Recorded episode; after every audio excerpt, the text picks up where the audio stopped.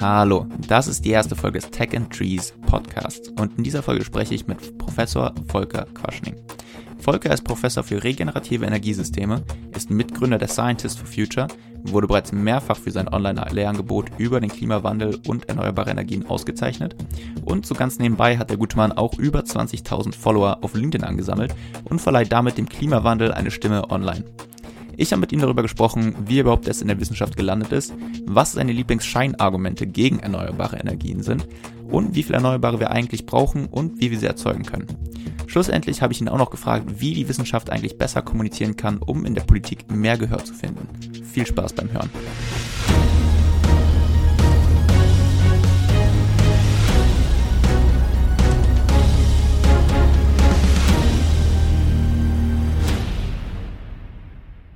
Hallo Volker, ich freue mich sehr, dass du hier bist. Danke, dass du dir Zeit genommen hast.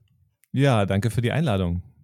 Du bist ja einer der Experten, wenn es, es an die Frage der Energie und regenerativen Energien in Deutschland geht. Wenn du auf deine Kindheit zurückblickst und deine Jugend, würdest du dir manchmal wünschen, dass du diesen Wissensschatz, den du jetzt hast, dass du den damals schon gehabt hättest oder dass du den früher erworben hättest? Ach, ich glaube eigentlich nicht. Ich meine, alles hat so seine Zeit. Ich meine, ich bin in den 80er Jahren zur Schule gegangen. Damals hatten wir Tschernobyl, wir hatten damals auch schon das Waldsterben, was ja jetzt wieder Waldsterben 2.0 wieder ein Thema ist. Und ähm, da ist man erstmal so in diese Themen überhaupt reingekommen und dann entwickelt sich das Ganze ja auch. Erneuerbare Energien kamen damals erst auf, die mussten sich erstmal entwickeln. Und ähm, ja, was heißt denn Wissensschatz? Also, dass es eine Klimakrise gibt, wussten wir damals schon. Also, das war ja nicht wirklich neu. Also, sag ich mal, die Probleme waren bekannt und die Lösungen, die wir heute haben, die waren damals noch nicht verfügbar. Und die haben wir halt die letzten 30 Jahre entwickelt, haben gute Arbeit geleistet. Und insofern kann man sich da vielleicht erstmal auf die Schulter klopfen. Was so ein bisschen schade ist, dass wir ähm, das Ruder nicht früher rumgerissen haben. Nicht? Also, wir wissen ja seit 30 Jahren, dass wir die Klimakrise haben. Und die Politik hat seitdem nicht reagiert. Aber ich glaube, wenn man die Zeit zurückdrehen würde, ob die Menschheit dann schneller reagieren würde, angesichts dem, was man momentan sieht, das wage ich auch zu bezweifeln. Wenn du davon sprichst, ähm, dass du beispielsweise während deiner Schulzeit, dass da Tschernobyl durch die Nachrichten gegangen ist, in was für einem Umfeld bist du denn generell aufgewachsen, würdest du sagen? Hat dich das schon von früh an geprägt? No, eigentlich nicht. Ich bin äh, gut bürgerlich aufgewachsen. Also Umweltthemen waren irgendwie so, was halt in den Nachrichten kam. Aber es ist jetzt nicht so, dass wir äh, damals schon äh, mit meinen Eltern die super Ökos waren. Das heißt, wir waren eine ganz normale bürgerliche Familie. Und in dem Umfeld bin ich aufgewachsen, habe dann auch äh, Abi gemacht, studiert und eigentlich das Thema Klimaschutz erst während meinem Studium entdeckt, wo ich dann gemerkt habe, also äh, wenn man gut behütet aufwächst, denkt man, die Welt ist in Ordnung. Ähm, damals in den 80er Jahren waren die Hochschulen komplett überlaufen. Man kommt dann aus einem gut behüteten Elternhaus an die Hochschule und äh, sitzt erstmal auf der Treppe, weil es nicht genug Plätze gibt. Dann sagt man, hey, warum kann ein reicher Staat nicht dafür sorgen, dass die Ausbildung gescheit funktioniert? Und dann fängt man an, natürlich das eine oder andere zu hinterfragen. Also, hey, warum funktioniert die Umwelt denn auch nicht? Warum äh, gibt es das Waldsterben? Warum gibt es Tschernobyl? Und je mehr man hinterfragt, desto mehr sagt man, okay, also irgendwie da gibt es Probleme offensichtlich man denkt als äh, Schüler oder eigentlich, naja, okay, die Erwachsenen, die kümmern sich ja um die Probleme. Man stellt dann als Student fest, äh, tun sie doch nicht. Und dann war es ziemlich schnell klar, dass äh, ich das machen muss oder zumindest mal einen Teil der Lösung mitarbeiten muss. Was konkret hat dich dann auf das Thema Klimaschutz quasi gestoßen? Du hast ja gesagt, okay, volle Hörsäle beispielsweise. Man hat gemerkt, okay, der Staat regelt doch nicht alles so, wie man sich vielleicht wünscht. Ähm, hat es da irgendwelche konkreten Anhaltspunkte gegeben, die dich dazu inspiriert haben? Zwei Sachen. Also erstmal natürlich die Umweltfrage, also an Tschernobyl, äh, die Kernenergiefrage oder auch am Waldsterben haben wir eigentlich äh, kam ziemlich klar raus, wir haben Probleme, die eigentlich, für die es keine Lösung gibt. Ne? Also wo man einfach sagt, na gut, Kernenergie wird schon gut gehen und das Waldsterben, naja, okay. Also das sind so, so ein paar Sachen, wo man sagt hat, ey, also mit der Umwelt äh, sieht es gar nicht so gut aus und eigentlich hat die Gesellschaft auf die großen Fragen nicht wirklich eine Lösung. Das heißt, die Bedrohungen bleiben ja bestehen. Und äh, ich selber habe Elektrotechnik studiert, also ganz normal Technik, weil es mich einfach interessiert hat von, mein, äh, von meiner Interessenslage her. Und da im Rahmen meines Studiums habe ich dann Berichte der Enquete-Kommission zum Schutz der Erdatmosphäre äh, in die Hand bekommen. Das war eine äh, Kommission überparteilich damals vom Deutschen Bundestag in den 80er Jahren und die haben damals schon aufgeschrieben, was in der Klimakrise alles so passiert. Und das hat mich schon ziemlich äh, schockiert Also man hat damals schon irgendwo von Hungersnöten, von entsprechenden äh, extremen Flüchtlingswellen, von äh, Anstieg der Meeresspiegel im Meterbereich. Also das war in den 80er Jahren ja alles schon bekannt. Das sind Berichte, die äh, parteiübergreifend im Bundestag vorgelegt wurden. Und ähm, dann wurden auch Lösungen skizziert, dass man gesagt hat, also wenn wir das stoppen wollen, müssen wir auf erneuerbare Energien setzen. Und dann habe ich gesagt, hey, ja, ist ja gut, ich studiere Elektrotechnik, dann äh, mache ich halt erneuerbare Energien. Und da habe ich mir praktisch diesen Weg dann auch ausgesucht und gesagt, okay, also was kann ich im Rahmen meiner äh, Ausbildung machen, erneuerbare Energien und bin dann auch äh, Ende der 80er Jahre dann in das Thema äh, oder Anfang der 90er eingestiegen Damals hat das ja noch gar keine Rolle gespielt und man hat das immer nur belächelt. Aber mir war damals schon klar, also wenn wir die Klimakrise stoppen wollen, müssen wir auf erneuerbare Energien setzen und seitdem bin ich dabei. Hat es dann einen bestimmten Grund, dass du in die Wissenschaft gegangen bist? Weil damals wie heute war Karlsruhe, wo du studiert hast, ja schon eine der Top-Universitäten im Grunde. Und man hätte ja sicherlich mit deiner Bildung dann am Ende des Tages auch sagen, wahrscheinlich einen gut bezahlten Job irgendwo in der Wirtschaft hätte kriegen können. Ja, auch so, das, das, das Streben nach Geld war bei mir irgendwie immer nicht ganz oben. Ähm, also es hat ja immer ganz gut gereicht. Ich hatte sage ich mal, vom äh, Leben her war das okay. Ich hatte jetzt nicht so den Traum, irgendwo äh, unbedingt ein Rolls-Royce zu haben oder irgendwas anderes, sondern es einfach irgendwo ein sinnvolles Leben zu haben. Ähm, das Auskommen, äh, wenn man auch in die Wissenschaft geht, ist ja nicht so, dass man irgendwie am Hungertuch nagt. Also auch da wird man bezahlt.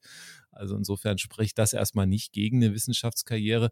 Ich war relativ gut in der Schule. Im Studium ist mir auch relativ leicht gefallen und äh, mir hat es einfach auch Spaß gemacht, mich in, in, Sachen reinzufuchsen. Und wenn man jetzt feststellt, naja, da draußen gibt es noch nicht die Lösungen, die wir brauchen, um die Klimakrise in den Griff zu kriegen, dann ist es natürlich naheliegend, dass man sagt, okay, äh, ich versuche jetzt dann ja, wirklich ganz vorne an der Front mitzuarbeiten. Dann kann man natürlich zu innovativen Unternehmen gehen, aber da ist meistens die Geschichte so, dass die dann doch nicht so können, wie sie wollen, dass die Profit machen müssen, dass die, äh, die Rahmenbedingungen von der Politik noch nicht sind. Und in der Wissenschaft kann man halt einfach noch einen Schritt weiter denken.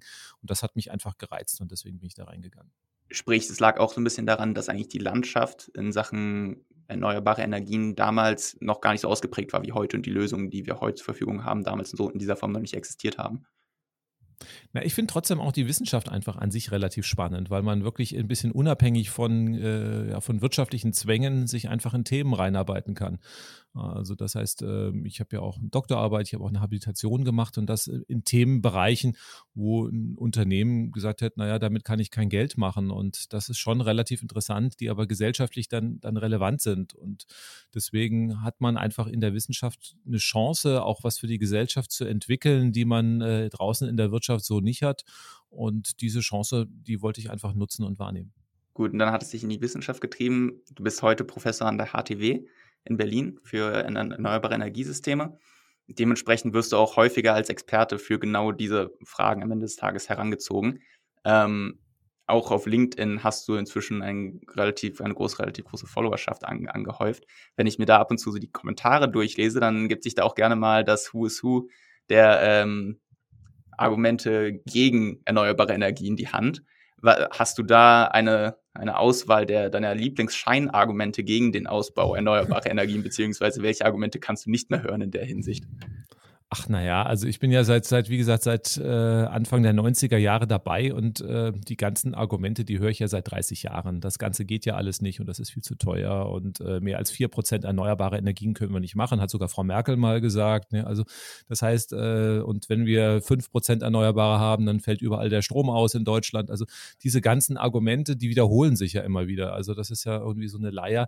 Im Prinzip sind das ja keine Argumente. Das heißt, äh, die Menschen möchten sich eigentlich nicht verändern und versuchen, irgendeine Ausrede zu finden, warum sie weiter so machen können wie bisher. Und ähm, diese Ausreden sind dann, naja, relativ fantasielos. Man guckt halt einfach im Internet, was schon mal da gewesen ist und wärmt dann halt irgendwelche Uraltargumente auf.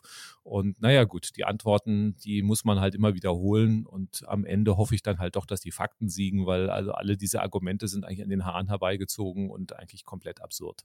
Aber beispielsweise dieses Argument, dass nur 4% erneuerbare Energien technisch machbar wären. Ähm, worauf, worauf, basiert ein solches Argument? Also geht das da dann rein darum, wie viel das kosten würde, was man für eine Infrastruktur aufbauen möchte? Oder gibt es da tatsächlich dann Modelle, die sagen, okay, das ist einfach nicht machbar aufgrund Argument A, B, C? Na, da gibt es gar keine Untersuchungen dazu, das ist komplett unwissenschaftlich. Es gibt auch ja das Argument, dass ich für eine Photovoltaikanlage mehr Energie brauche und mehr CO2 entsteht bei der Herstellung, als hinten rauskommt. Auch da gab es nie eine seriöse Studie dazu. Das hat irgendjemand einfach mal behauptet und alle anderen plappern es nach. Also insofern ähm, kann man dann nur sagen, wir arbeiten mit der Wissenschaft, äh, machen eine entsprechende Analyse. Ich habe auch meine Habilitationsschrift in dem Bereich gemacht, wo ich ganz klar gezeigt habe, also wir können Deutschland klimaneutral mit Strom versorgen. Das war in den 90er Jahren wo wir das auch, auch schon durchgerechnet haben. Und ich war nicht der Einzige. Es gab also die wirklich guten Studien, die haben gezeigt, natürlich, also ähm, da ist ja immer bei diesen Argumenten ist ja dann immer eine Vereinfachung dabei. Ne? Also das heißt, ähm, ich schaffe alle Kohlekraftwerke ab, baue nur Solaranlagen hin und keine Speicher. Natürlich bricht dann die Stromversorgung zusammen. Also nachts ist kein Strom da und wenn ich nur Solar habe und keinen Speicher, dann komme ich nicht über die Nacht drüber. Ich meine, da brauche ich keine Studie dazu und das ist irgendwie komplett Banane. Aber so wird argumentiert. Natürlich brauchen wir dann eine sinnvolle äh, Energieversorgung. Und da sage ich immer, lass die Ingenieurinnen und Ingenieure ran. Wir wissen, was zu tun ist. Wir brauchen eine Kombination natürlich aus Sonne, Wind und Speichern. Und wenn wir das sinnvoll aufbauen, das zeigen die Studien seit 30 Jahren, dann kriegen wir das auch hin.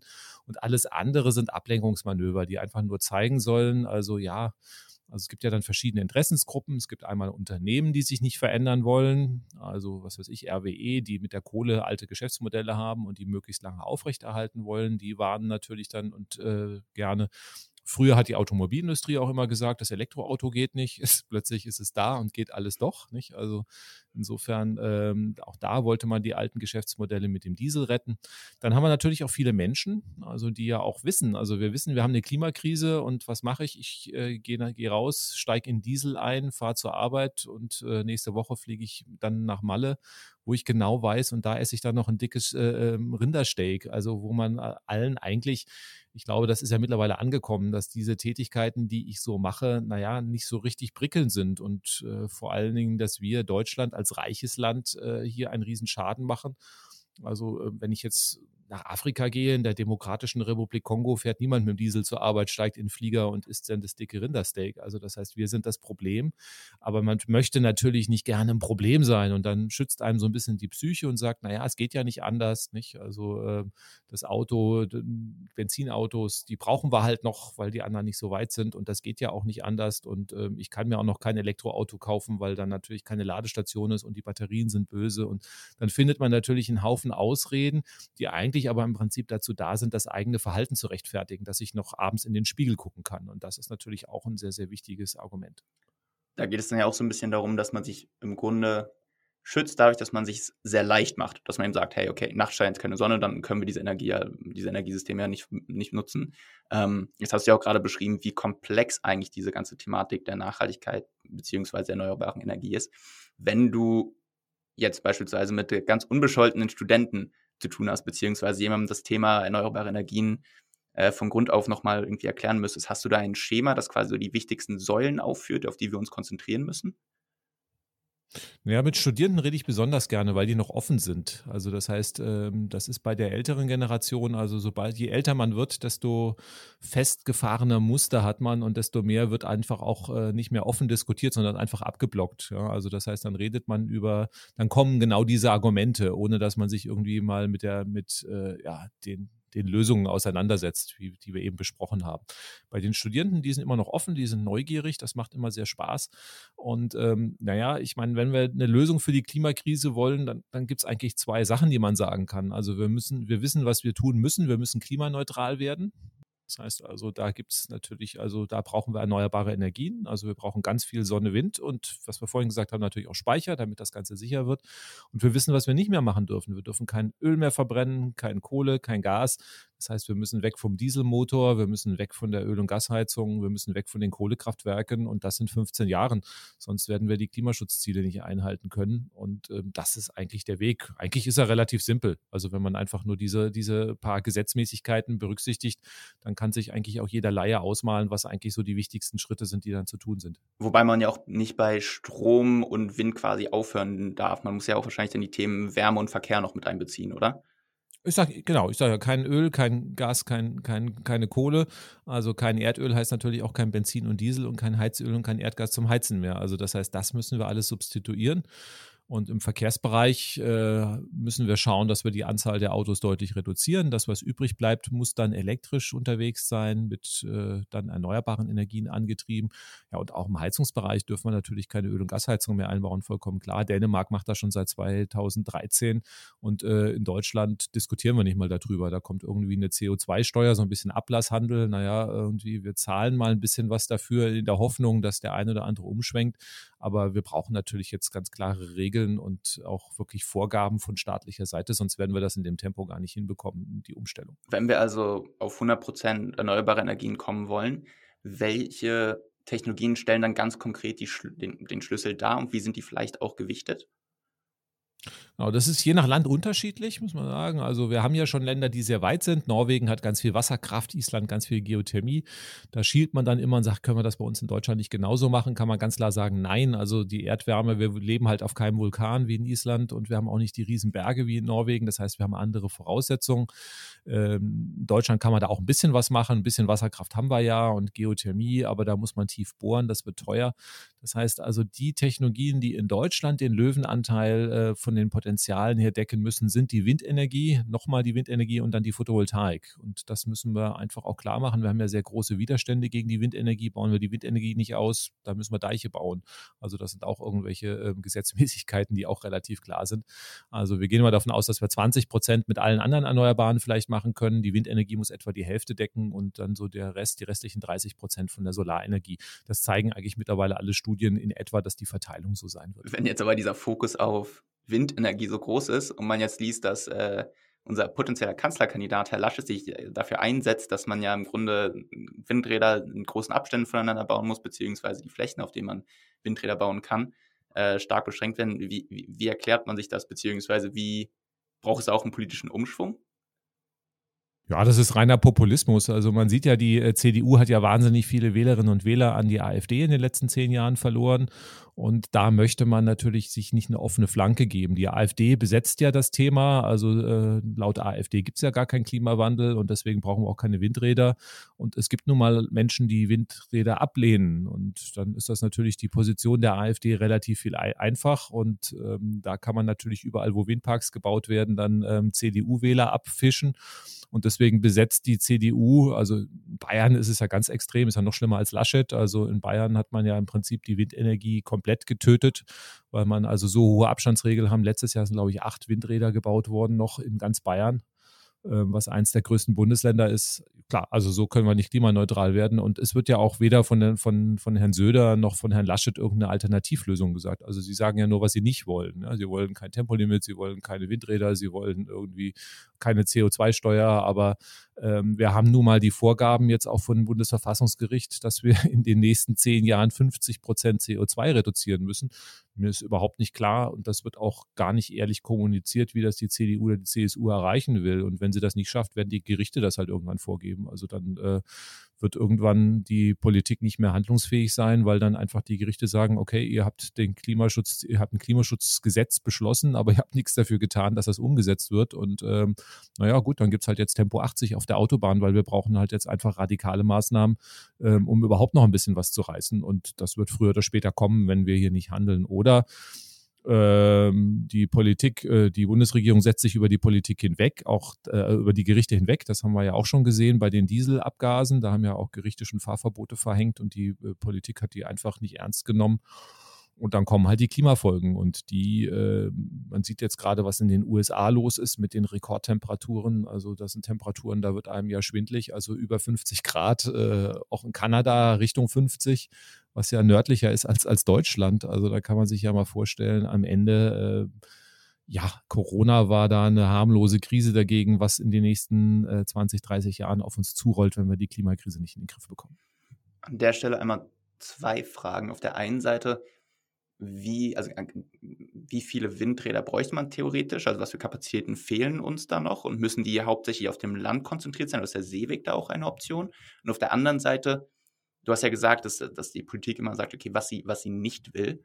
Fehlt dir da von der Seite auch so ein bisschen Dialog, Schrägstrich, Kompromissfähigkeit? Ja, Ehrlichkeit fehlt mir erstmal von der Politik. Also das heißt, äh, man verspricht Klimaschutz, also es ist ja, so, außer der AfD haben alle Parteien gesagt, wir wollen das Pariser Klimaschutzabkommen einhalten. Nun kann man aus der Wissenschaft auch sagen, okay, dann gibt es irgendwie so einen Stichtag, wir müssten in den 2030er Jahren dazu klimaneutral werden, um das schaffen zu können. Die Bundesregierung wollte erst 2050 klimaneutral werden, das war schon mal ein Widerspruch an sich. Der ist jetzt ein bisschen aufgehoben worden, weil das Bundesverfassungsgericht gesagt hat, so geht das nicht. Also ihr könnt nicht einerseits Pariser Klimaschutzabkommen beschließen und nichts dafür tun. Jetzt hat man ein Klimaschutzgesetz beschlossen, 2045 klimaneutral zu werden, aber naja, auch, auch relativ spät. Und ähm, bei der Windenergie, wir wissen halt einfach, das ist die Technologie Nummer eins und wir wissen auch, wie viel wir brauchen. Also man kann ein bisschen in die Nord- und die Ostsee stellen nur die deutsche Nordsee ist ja relativ klein. Also es ist ja nicht so, dass wir da die unendlichen Weite der Meere haben. Also wenn man da losfährt, ist man schwupps in Dänemark oder schwupps in Großbritannien. Also das, was wir an deutsches Hoheitsgebiet haben, ist begrenzt. Das, was wir da an Windenergie reinstellen können, das müssen wir tun. Aber das wird vielleicht 10, 15, Prozent unseres Energiebedarfs decken können, dann ist halt die deutsche Nordsee voll. Und der Rest wird vom Land kommen müssen. Das sind einfach, das sind einfach ganz normale Begebenheiten. Ich kann die Windräder ja in der Nordsee nicht übereinander stellen, vier Stück übereinander, klar. Aber ähm, das geht einfach technisch nicht. Das heißt, es ist nicht technisch eine Lösung, das, was wir an Land nicht bauen, in die Nordsee zu stellen. Geht nicht. Und ähm, an Land wissen wir auch die Mengen. Das sagen auch alle Potenzialstudien. Wir werden etwa zwei Prozent der Landesfläche für Windeignungsgebiete haben. Das heißt, 98 Prozent, da stehen dann keine Windräder. Da sind also natürlich auch Städte, Naturschutzgebiete und auch natürlich Abstände zu Wohnsiedlungen, aber nicht so groß wie die Bayern oder wie Herr Laschet das möchten, weil dann haben wir zu wenig Flächen. Und äh, wenn wir das einhalten, dann können wir etwa zwei Prozent der Landesfläche in Deutschland nutzen und dann äh, von der Summe her die Anzahl der Windräder in etwa verdoppeln. Und das würde dann auch schon ausreichen. Also es ist jetzt nicht so, wird ja mal gesagt, Herr Quaschning will da Millionen an Windrädern aufstellen.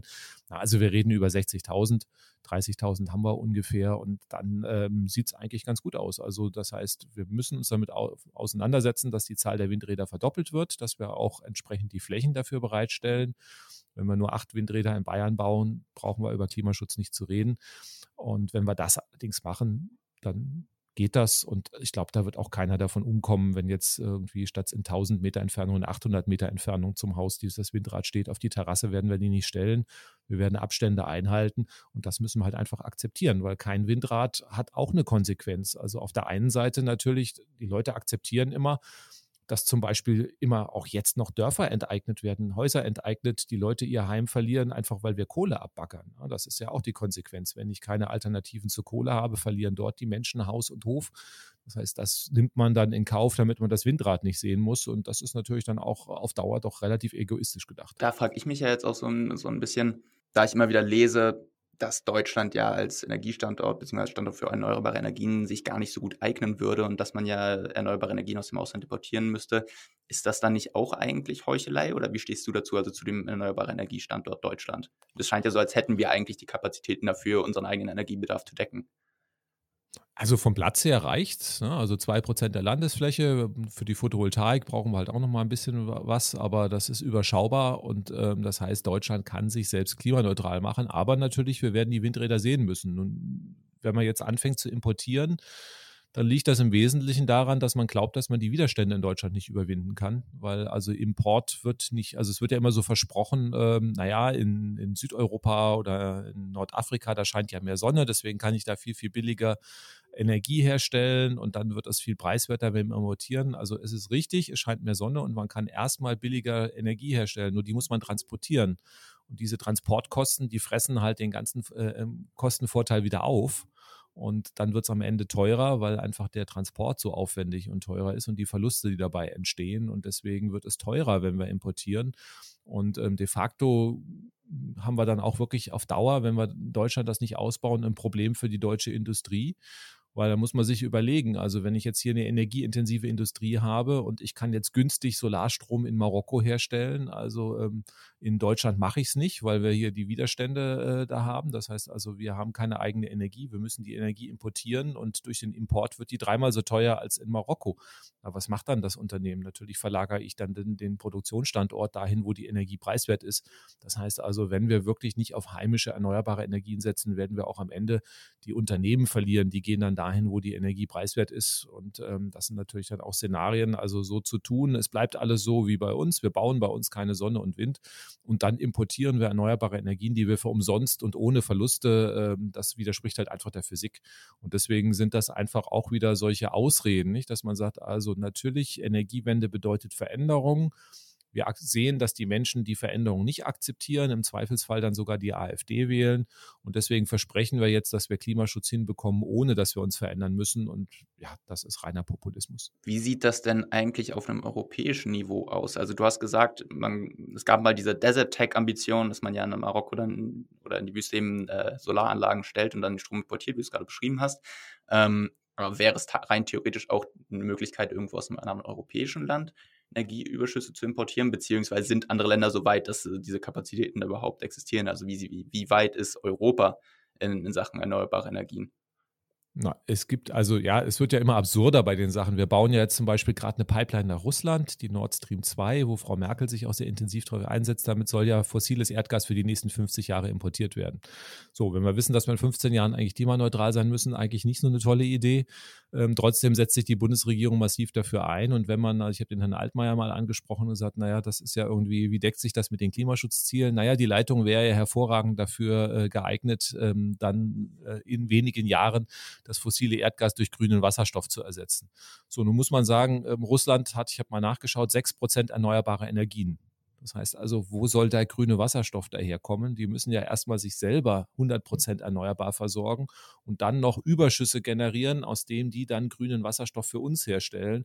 Das wird die nächsten 20 Jahre nicht passieren. Und ähm, das wird dann auch, wie gesagt, Russland hat ja, mehr Fläche, ja, aber da scheint auch nicht mehr Sonne oder mehr Wind. Das heißt also nicht wesentlich mehr. Das heißt, man wird dort auch teure Energie herstellen. Das heißt, diese Importlösung wird sehr teuer und das ist eigentlich eine Scheinlösung. Es gibt gar kein, gar kein gangbares Konzept. Es gibt gar keine Überschüsse und da wird einfach wahnsinnig viel versprochen. Und wenn man in die anderen europäischen Länder schaut, ja, also es gibt im Prinzip kein Land, was sich derzeit komplett regenerativ versorgt. Das heißt, alle sind erstmal die nächsten 10, 20 Jahre beschäftigt, selber klimaneutral zu werden. Also da irgendwelche Überschüsse einzukalkulieren, die es gar nicht gibt, ist eigentlich auch wieder so ein Scheinversprechen.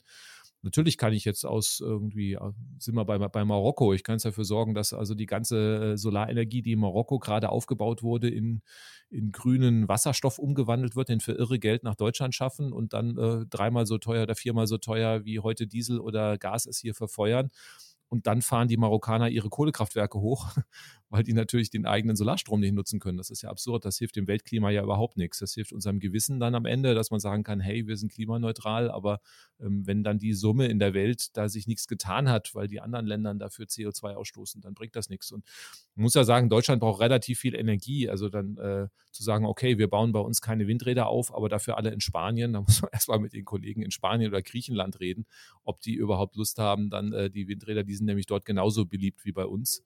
Und äh, dann noch für die Deutschen, die ja auch nicht immer nur den besten Ruf haben, dann äh, äh, in Kauf zu nehmen, dass man noch mehr Windräder, noch mehr Solaranlagen aufstellt, das wird ja auch in den Ländern Widerstände hervorrufen. Das kann ich nur irgendwo in der Wüste machen. Und auch das sind irgendwelche Zukunftsfantasien. Jetzt hast du ja gesagt, also du hast relativ klar dargestellt, so Energie importieren ist keine, keine Überlegung wert im Grunde. Ähm, der Strombedarf kann auch innerhalb von Deutschland eigentlich nur steigen, da wir am Ende des Tages irgendwie fossile Energien ersetzen müssen.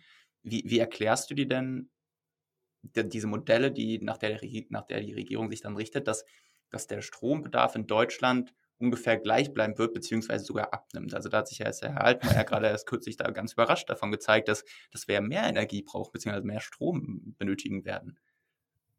Ja, auch das ist, äh, ich halte Herrn Altmaier eigentlich für einen relativ intelligenten Menschen und ich glaube, das ist auch wieder so ein bisschen äh, Schauspielerei, die da ist. Ich meine, da vollkommen logisch, wenn ich jetzt die Elektromobilität hochfahre und dann die Autos nicht mehr mit Benzin fahren, sondern mit, äh, mit Strom, dass ich dann am Ende mehr Strom brauche. Und wenn man dann anfängt, äh, grünen Wasserstoff herstellen zu wollen, äh, der ja auch nur aus erneuerbarem Strom ist, um die Stahlindustrie dann äh, zu dekarbonisieren, wenn wir davon ausgehen, dass wir die Gasheizung ersetzen müssen mit elektrischen Wärmepumpen. Also klar, ich kann ein bisschen bisschen Strom einsparen, aber wenn wir dann alles aufzählen, wo wir überall noch zusätzlichen Strom brauchen, da brauche ich gar nicht studiert zu haben, um zu verstehen, dass der Strombedarf ansteigt. Und wenn man seriöse Studien machen, äh, geht man davon aus, dass der Strombedarf sich in Deutschland mindestens verdoppeln wird, wenn wir klimaneutral werden wollen. Und dann müsste man auch die Ausbaumengen für Sonne und Wind natürlich entsprechend anpassen. Und ähm, das wollte man halt nicht. Das heißt, man hat ja einen Kohleausstieg beschlossen bis 2038. Wenn man mehr Sonne und Wind zubaut, dann äh, kommt der Kohleausstieg von selbst früher, weil einfach die Kohlekraftwerke nicht geeignet sind, die Schwankungen von Sonne und Wind auszugleichen. Da braucht man schnell regelbare Kraftwerke und Speicher. Kohlekraftwerke können das nur sehr bedingt. Und äh, dann hat man einfach gesagt, wir bauen halt Sonne und Wind nur so langsam zu, dass die Kohle bis 2038 noch eine Überlebenschance hat. Und ähm, dann brauche ich natürlich eine Rechtfertigung nach außen. Also ich schaffe die Klimaziele ja trotzdem, auch wenn wir so langsam zubauen, weil wir brauchen halt einfach nicht mehr Strom. Und ähm, das ist, ja, also ja, das Wort Lüge mag ich nicht, aber also im Prinzip, wenn man ein intelligenter Mensch ist, und äh, dann auch weiß, wie sich die Energiestrukturen äh, dann entwickeln, dann ist das also höchst fragwürdig, so zu argumentieren. Und man sieht ja jetzt auch, dass die Regierung langsam anfängt zu korrigieren. Aber auch das, was jetzt Herr Altmaier an zusätzlichem Strombedarf hat ausrechnen lassen, das reicht ja äh, auch äh, hinten und vorne nicht aus. Man muss ja mal so sagen, es werden ja immer Auftragsstudien dann rausgegeben und äh, dann kommt halt auch am Ende das auch raus, was die Regierung hören möchte. Und äh, ja, das ist jetzt auch wieder viel zu kurz gegriffen. Darum geht es halt einfach, dass man sagt, okay, Sonne und Wind bauen wir nicht so stark aus, aber es reicht. Also auch hier ähm, will man die eigene Politik, die man jetzt macht, rechtfertigen und ähm, auch verhindern, dass man halt einen noch schnelleren solaren Windausbau eigentlich bräuchte und da auch die Weichen stellen möchte. Ich muss auch nochmal so fragen, als politischer Wille ist ja eine Sache. Siehst du in der Wirtschaft irgendwelche hm, Startups oder Unternehmen, die dich begeistern, von denen du glaubst, dass die gute Schritte vorwärts machen? Na, generell hat sich ja, ändert sich jetzt was in der Wirtschaft. Das finde ich eigentlich sehr, sehr, sehr spannend. Also ich bin ja sehr lange dabei und ähm, ich weiß noch, äh, wie man vor zehn Jahren mit Wirtschaftsunternehmen und wenn man dann auch bei den Verbänden war, den Bundesverband äh, der deutschen Industrie oder die hatten ja dann auch, es gibt ja so eine, so eine Gesellschaft, die Initiative Neue Soziale Marktwirtschaft, die kriegt von den Metallarbeitgebern Geld, die haben dann Plakataktionen gegen die Energiewende vor ein paar Jahren äh, gemacht für viele Millionen Euro, wo die versucht haben, wirklich dann auch alles zu behindern und abzuschießen, was also erneuerbare Energien und Klimaschutz ist. Und ähm, das hat sich jetzt geändert. Also man, man sieht äh, nicht alle Unternehmen, ganz klar. Also es gibt welche, die noch immer in alten Geschäftsmodellen gefangen sind, aber schon spannend, wenn man jetzt zum Beispiel auch mit VW redet. Also vor zehn Jahren Elektroauto, da wurde man als Spinner irgendwie dargestellt und Jetzt mittlerweile versucht man den Weg immer noch nicht schnell genug, aber äh, das heißt, das sind jetzt Unternehmen, die jetzt plötzlich fordern, dass man grüne Energie braucht, dass man mehr erneuerbare Energien ausbauen muss, dass man die Ladeinfrastruktur, das sind ja Forderungen, die vor zehn Jahren undenkbar gewesen wären und das merkt man äh, quer durch viele Unternehmen. Ich habe ja auch Vorträge, ich halte ja auch viele Vorträge auch bei Unternehmen.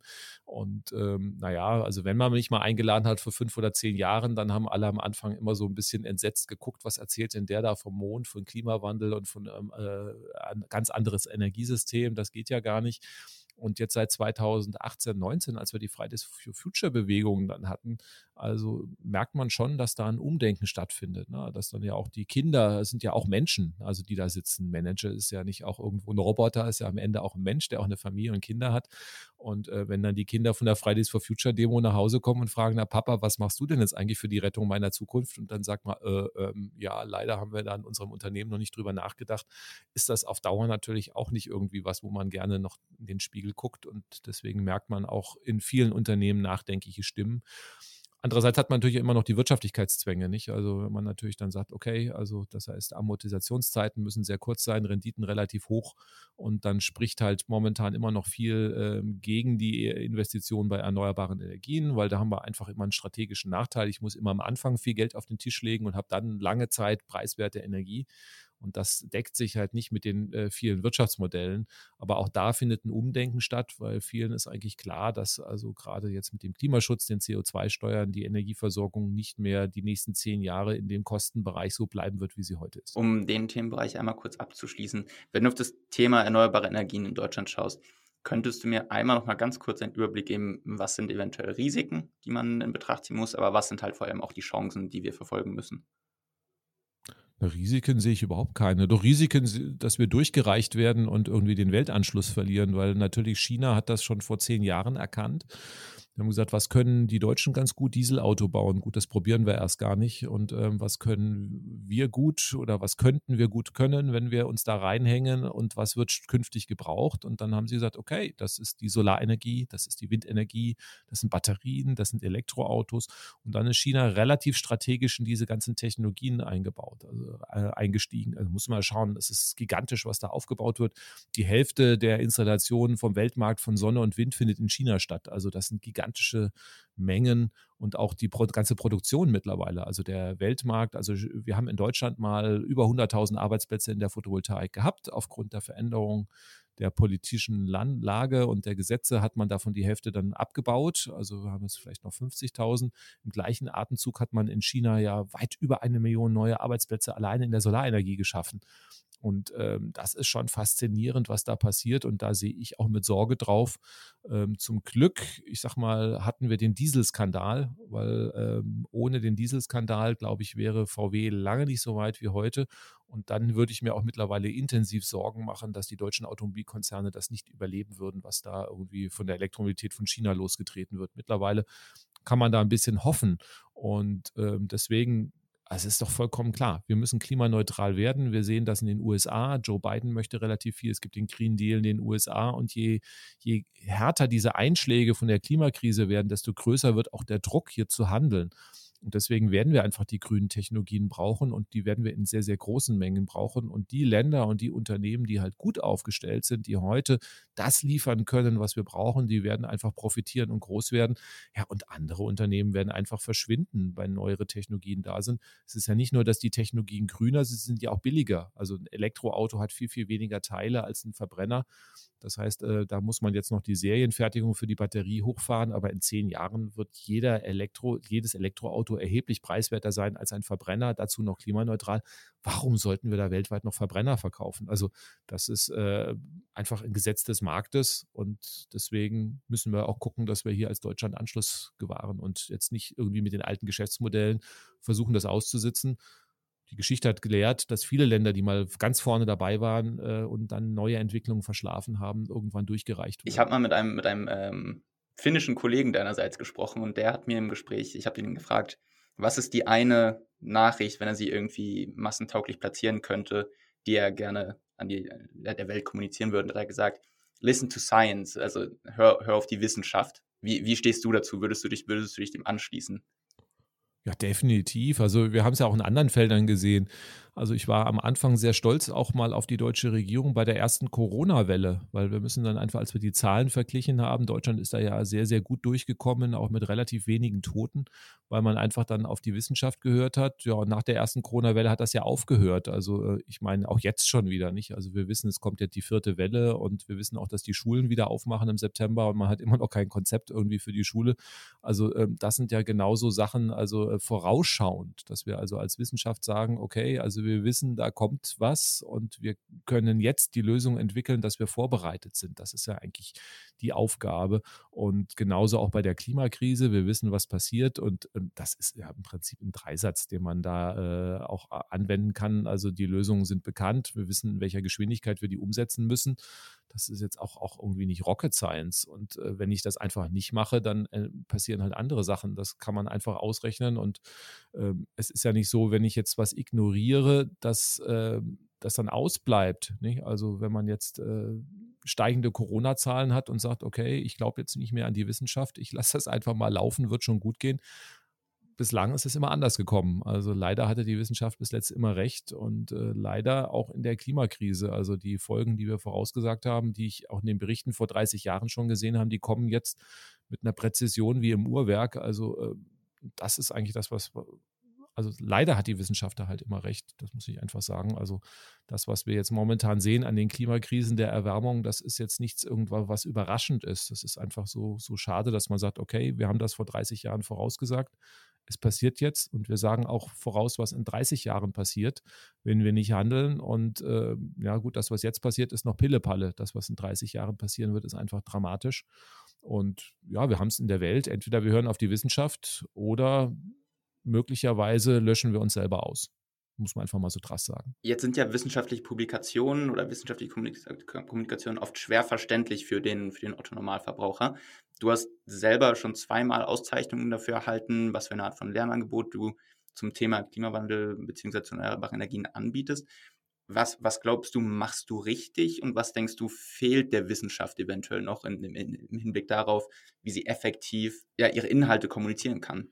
An die, an, an, auch hier, hm? ja, Genau, auch hier hat es einiges an Veränderungen gegeben, zum Glück. Also ich bin ja schon sehr lange in der Wissenschaft dabei und früher war es so ein bisschen verpönt. Ja. Es gibt dann so die äh, hoch angesehenen wissenschaftlichen Zeitschriften, da muss man rein, nur dann ist man anerkannt in der Wissenschaft und das sind dann äh, irgendwelche Journals, die naja, also im Prinzip die Wissenschaftler untereinander lesen. Das heißt, man erzählt sich dann selber irgendwie, was, was gut ist, ist ja auch in Ordnung. Das heißt also, man soll ja voneinander lernen und ähm, davon profitieren. Also erstmal ist das ja gut, aber ähm, der Schritt, das, was wir in der, der Community wissen, das nach draußen zu transportieren, der war lange Zeit überhaupt nicht angesehen. Das heißt also dann irgendwie, klar, es gibt populärwissenschaftliche Zeitschriften, ja, oder irgendwie auch irgendwo mal ins Fernsehen ja, dann äh, rümpfen die anderen immer die Nase. Das hat natürlich erstmal dazu geführt, dass das relativ wenige gemacht haben. Das ist mittlerweile anders. Wir haben also gesehen, Scientist for Future ist ja auch der Zusammenschluss der Wissenschaftlerinnen und Wissenschaftler äh, im Rahmen des Klimaschutzes. Da sind sehr, sehr viele dabei und ähm, da ist es mittlerweile äh, nicht mehr verpönt. Im Gegenteil.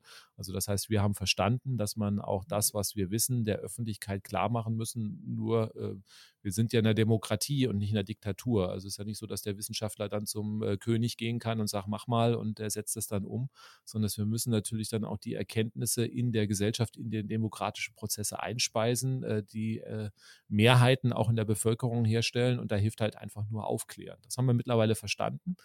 Ist aber auch nicht mal ganz einfach, weil natürlich die Sprache, die man nach außen braucht, eine andere ist als äh, in der Wissenschaft.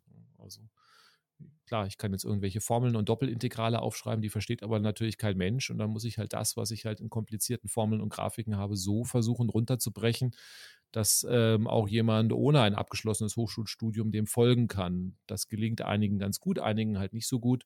Und ähm, da müssen wir halt auch noch besser werden und das üben. Und ich habe so den Eindruck, dass es mir ganz gut gelingt, was ja eigentlich auch sehr schön ist. Weil mir macht es auch Spaß und ich lege auch den Fokus, ich sage auch immer, ich habe auch, auch ein paar Publikationen äh, natürlich im, im hochwissenschaftlichen Bereich, ja, aber also, also ich fand schon immer es enorm wichtig, auch die, die Themen nach draußen zu tragen. Und deswegen habe ich da auch viel Zeit und Fokus dahin gelegt. Und das, ähm, ja, wenn man da ein bisschen Erfahrung sammelt, dann hat man, wird man auch belohnt und dann klappt es auch irgendwann ganz gut. Siehst du daran auch so ein bisschen die Daseinsberechtigung von den Scientists for Future, die du ja gerade angesprochen hast? Also einerseits darin eben Wissenschaft massentauglich zu machen und auf der anderen Seite vielleicht aber auch zu einem Austausch zwischen Wissenschaftlern zu führen, dass man eben sich darüber austauscht, okay, wie bereitet man bestimmte Inhalte am besten eben auf? Genau, also sag mal, der Austausch auf der wissenschaftlichen Basis findet ja statt. Also dafür gibt es ja die Konferenzen, die Fachjournals oder sowas. Das heißt also, ähm, der fachliche Austausch, den gibt es ja schon seit 30, seit, seit Hunderten von Jahren. Also, genau, da, meint, da meinte ich gerade den, ja. ähm, den Austausch zwischen Wissenschaftlern, eben zu sagen, okay, wie bereite ich einen Inhalt spezifisch genau. eben für den Otto-Normalverbraucher am besten auf, um da so ein bisschen Praktiken vielleicht ähm, auszutauschen. Ja, also wir sehen ja bei Scientists for Future wirklich, dass also jetzt viele auch bereit sind, rauszugehen. Wir bieten Vorträge an, wir haben auch schon äh, Sachen organisiert für Schulen, Weiterbildung, weil da muss das Ganze im Prinzip rein. Es hilft ja nichts, wenn alle Promoventen in Deutschland äh, Bescheid wissen, sondern es also schön wäre es, wenn halt auch alle Fünftklässler irgendwie schon äh, wissen, was zu tun ist, damit man das auch irgendwie in die Breite rausträgt. Und genau da gehen wir auch im Prinzip rein. Klappt auch immer besser. Und ähm, das ist natürlich ganz klar die Daseinsberechtigung. Also wir wollen aufklären, wir wollen einfach dann äh, auch, sage ich mal, ein bisschen Druck machen, dass die Politik mit den leeren Versprechungen nicht durchkommt, die man seit 30 Jahren macht, sondern dass, dass man einfach dann auch aufklärt und sagt, okay, das ist, also das war ja eigentlich auch der Grund, warum wir Scientists for Future gegründet haben. Ich muss ja sagen, wir waren seit 30 Jahren vor der Klimakrise, dann kommt eine junge Generation und sagt, hey, hier gibt es eine Klimakrise und dann sagt die Politik, na, die sollen lieber zur Schule gehen und, und die Profis mal machen lassen. Und dann ist natürlich einigen von uns die Hutschnur geplatzt und hat gesagt, die äh, sprechen ja nur das aus, irgendwie übersetzt in, in jugendlichen Sprache, was wir in der Wissenschaft äh, entsprechend seit 30 Jahren kommunizieren. Und statt die Sorgen, Bedenken der jungen Generation ernst zu nehmen und Lösungen zu präsentieren, äh, diskutiert er über die Schulpflicht. Also das heißt, das ist wirklich ein Schlag ins Gesicht. Und dann haben wir uns natürlich auch als der Wissenschaft dann geäußert und gesagt, also die Sorgen und die Ängste der jungen Generation sind voll berechtigt. Und ähm, statt die junge Generation jetzt hier äh, zu dissen, müsste eigentlich mal die Politik Lösungen präsentieren. Und da haben wir dann auch, das glaube ich, ist uns ganz gut gelungen, dann auch wirklich die Diskussion sehr schnell von der Schulpflicht auch zur Lösung für die Klimakrise dann umzuswitchen. Und ähm, da versuchen wir halt weiterhin aufzuklären. Ihr positioniert euch ja auch ganz klar überparteilich, schrägstrich überinstitutionell. Warum ist es auch so wichtig, deiner Meinung nach, Wissenschaft und Meinung bzw. Politik voneinander zu trennen, beziehungsweise dass die, dass die Wissenschaft eine Art, Kontro ich will nicht sagen Kontrollfunktion, aber eben doch irgendwie separat davon existiert? Naja, bei der Politik hat man ja oft auch mal politisches Denken. Das heißt, da ist ja immer nicht das Notwendige oder das Sinnvolle, sondern ist auch oft mal das Machbare irgendwo drin. Und das Machbare, das sind ja selbstgesetzte Grenzen. Ne? Also wenn jetzt Herr Söder sagt, wir brauchen zwei Kilometer Abstand zu Windrädern, weil mehr ist in Bayern an Windenergieausbau nicht machbar, ohne dass die Menschen reihenweise zur AfD laufen, dann beschränkt er sich selber. Er hat es ja gar nicht ausprobiert. Ja? Also das heißt also, äh, hätte die AfD wesentlich mehr, äh, mehr Stimmen, können, wenn wir in Bayern einen höher, größeren Windenergiezubau hätten? Ich glaube nicht. Und dann sind natürlich hier einfach auch einfach Einschätzungen, die mit einfließen, die eigentlich ähm, aber nicht die notwendigen Schritte mehr, die notwendigen Schritte auch verhindern. Und die Wissenschaft, die sagt einfach nur, wir schauen uns an, was nötig ist. Wir die kommunizieren, was nötig ist. Und die Umsetzung und die Kommunikation muss die Politik liefern. Wir liefern die Fakten, wir helfen auch gerne aus. Und ähm, wir kommunizieren aber auch, wenn zum Beispiel sowas wie in Bayern passiert, dass man einfach eine rein populistische Politik hat, die ja dann halt in die Sackgasse führt. Und ähm, wenn die Entscheider der Politik halt einfach glauben, es ist nicht anders machbar, Deswegen, ich bin auch oft gefragt worden, ob ich in die Politik gehe, aber das wäre nichts für mich. Ich könnte nicht wieder meines Gewissens irgendwas vertreten und sagen, naja, eigentlich müssten wir jetzt hier sehr viel Windräder bauen, geht aber nicht, weil die Leute dann die AfD wählen und jetzt erzähle ich den Leuten halt, wir brauchen keine Windräder, äh, ohne dass ich weiß, was dann eine Lösung ist. Also da spätestens würde ich dann das Handtuch schmeißen und sagen, das geht so nicht. Also ähm, ich kann ja diskutieren, was der beste Plan ist. Es ist ja nicht so, dass es wirklich nur die eine Patentlösung gibt. Man kann ja schon verschiedene Nuancen haben. Aber wenn ich jetzt sage, der Plan A funktioniert nicht, dann muss ich wenigstens einen funktionierenden Plan B vorlegen und nicht einfach sagen, okay, wir lassen Plan A und machen nichts. Und das ist das, was halt permanent in der Politik stattfindet. Im Grunde wollt ihr also eine Art Nordstern sein, zu sagen, hey, das ist eigentlich das, das, Spielfeld, auf dem wir uns bewegen. Links, rechts dürfen wir nicht runterfallen und dann ist es an der Politik zu sagen, wie wir unseren Weg über dieses Spielfeld finden.